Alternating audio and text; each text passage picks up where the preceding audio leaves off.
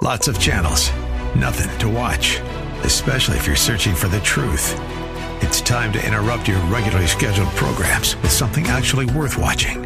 Salem News Channel. Straightforward, unfiltered, with in depth insight and analysis from the greatest collection of conservative minds like Hugh Hewitt, Mike Gallagher, Sebastian Gorka, and more. Find truth. Watch 24 7 on snc.tv and on Local Now, Channel 525. Today, your first day listening to Faith Talk Live? That's one in a row. You should be proud of yourself. Faith Talk Live with Rick and Dan on Faith Talk Atlanta. Hey, look out. It's Faith Talk Live. I'm Rick Probst. And I'm Dan Ratcliffe. Boy, are we excited. Man, this is a treat. I mean, here we get to talk to this legend uh, about so many things. He's got a Christmas special coming up. If you're watching Facebook Live or YouTube Live, it's Mark Lowry. Uh, you can get ahead of us by going to marklowrychristmas.com. Uh, coming up on TBN, it is the Mark Lowry Presents Simply Christmas Show. It's been 30 years since Mary Did You Know is released. What? What an epic song. Mark, how are you? I'm well. How are you guys doing? Look at there. Y'all just so technological savvy. Look at that. I love this. you know, I do a show on my Facebook called Just Whenever. I go live just whenever I feel like it. Uh-huh. and uh, and I use I love all this kind of technical stuff, but I am so glad to be with you guys this morning. Well, we're we're glad to have you. I mean, like Rick said, you're a legend, and uh, oh, just Lord. not not only for you know, writing "Mary Did You Know," but just being a hysterical, you know, a comedian, Christian comedian that just like set the bar for Christian comedians. We love you. Oh well, you know that was all an accident. I didn't I did not mean that to happen.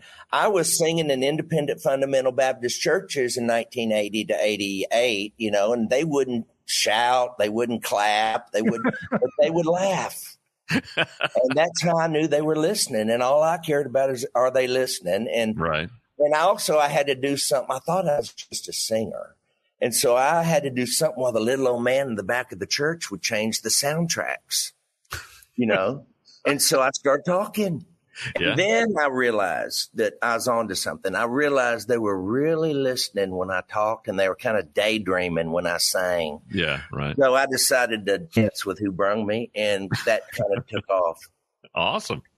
Mark Lowry, uh, he's got a special coming up. In fact, Mark, if I'm not mistaken, you're coming to Atlanta December the 3rd at First Baptist uh, in, in, Woodstock.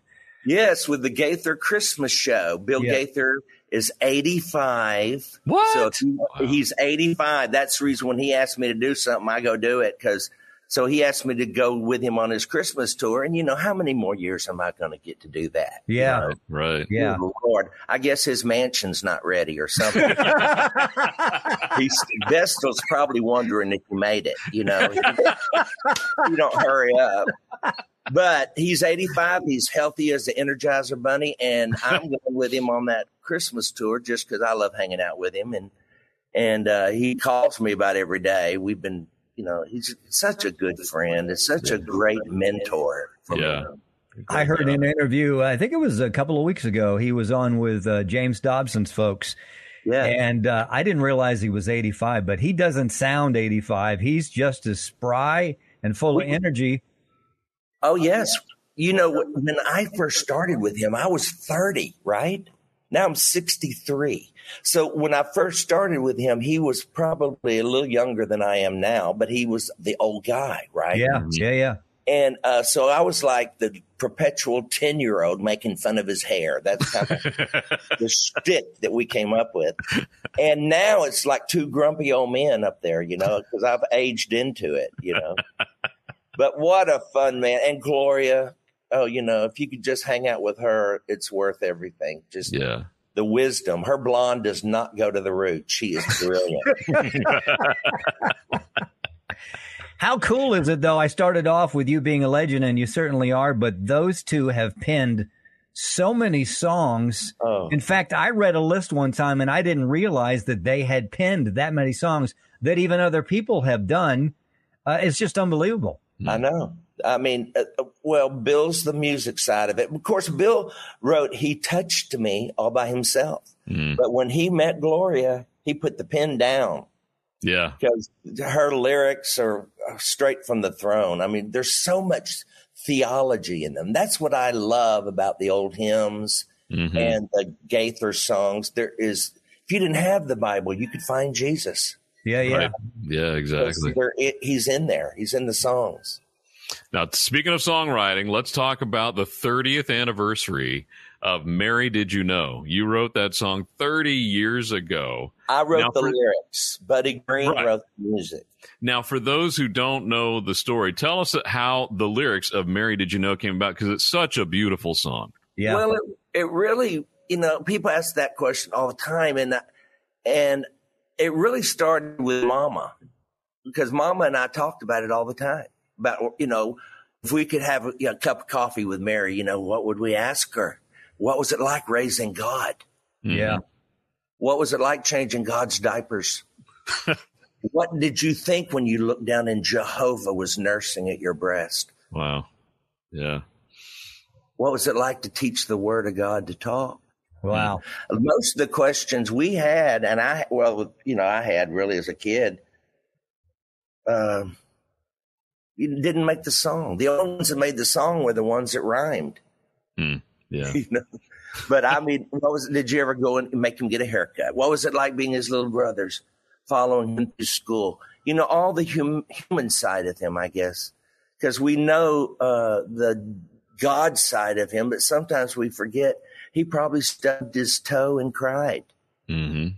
You know, uh, he was he became human. He set aside his ability to know everything because mm. he said, "I don't know when I'm coming back."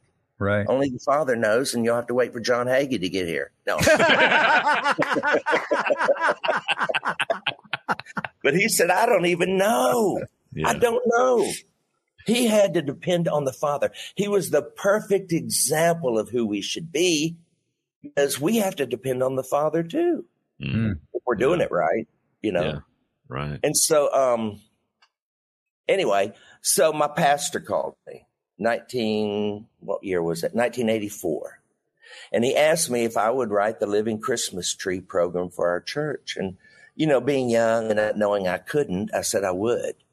and, and I proceeded to try, but I put something together. But one of the monologues I wrote during, uh, for that show had elements of Mary Did You Know in it. And, and the germ was planted there. But when I wrote, uh, I wonder if Mary realized the power and the authority and the majesty she cradled in her arms that first Christmas. Mm. I wonder if she realized those little hands that had scooped out oceans and formed rivers were now wrapped around hers and little lips that had spoken worlds into existence. Hmm. Uh, were uttering unintelligible baby noise. I was trying to sound like Gloria Gaither, basically. and and and I said, I wonder if some, somehow this line and the baby she delivered that first Christmas would one day on a cross deliver her. Yeah. And that was the first time I'd ever seen deliver deliver used like that. And I broke yeah. out of, into chills. And then a little while later, out came and the the baby she kissed that first Christmas wasn't just another child. She was kissing the face of God. Yeah. And uh, so after that, I sat down and formed it into a lyric. And I carried it around from 1984 to 1991, uh, trying to get someone to put music to it. And many tried, but I decided if it, if it was a marriage or not. And I told them that. I, mm. I knew this lyric was special. Yeah. I didn't know how special. Yeah. Let's take a break. Uh, we'll be right back. I'm Rick Probst. And I'm Dan Ratcliffe. This is Faith Talk Live.